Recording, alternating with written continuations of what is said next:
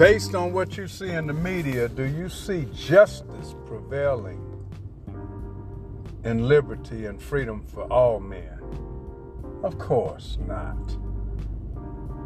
Of course not. It's interesting. It's interesting to me that we live in a world where everybody continue to act like everything is fine and we just go along. I mean, there's a level of security that you could amass in this country. You could be as wealthy and as healthy as you choose to be based on the energy that you choose to put in. If you don't put nothing in, you don't get nothing out. You can become whoever you want to be in this country. That's why people are dying to get here. There's something to that. There's there's a element to being an American where you can create heaven on earth. You can have a white picket fence and 35,000 square feet of living space with all of the amenities, particular modes of transportation, luxury vehicles. You can surround yourself with luxury. I'm not criticizing any of that. I have no problem with personal wealth, personal gain. Uh, your, your happiness is your responsibility.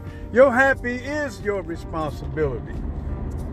But as a people, do you have a clear conscience when you lay your head on the pillow at night, knowing that your brothers and sisters are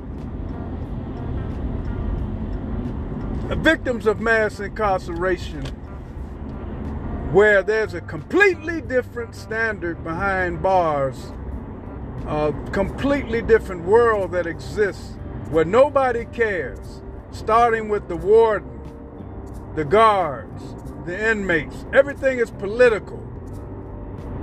The almighty dollar is king, where stabbings and murders go on, where the people who's being paid to protect you playing a role in it.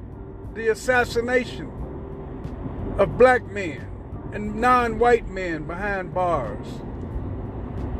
And if you try to interfere or try to provide some type of intervention, you further endanger the life of that person who's behind bars, fearing for their lives. Man, I mean, this world we live in, Doc.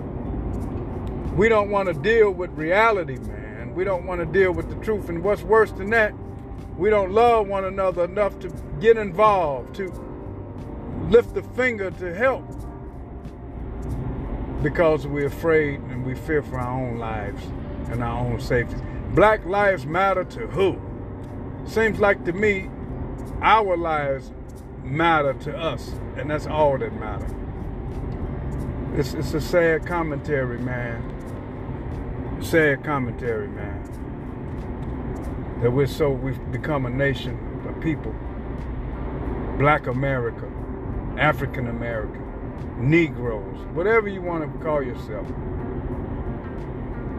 We fail to see the importance of unity and love and togetherness as a people, man.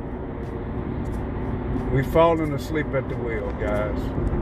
My prayer is, Lord, help us to look to you. You've already made the way. You've already provided.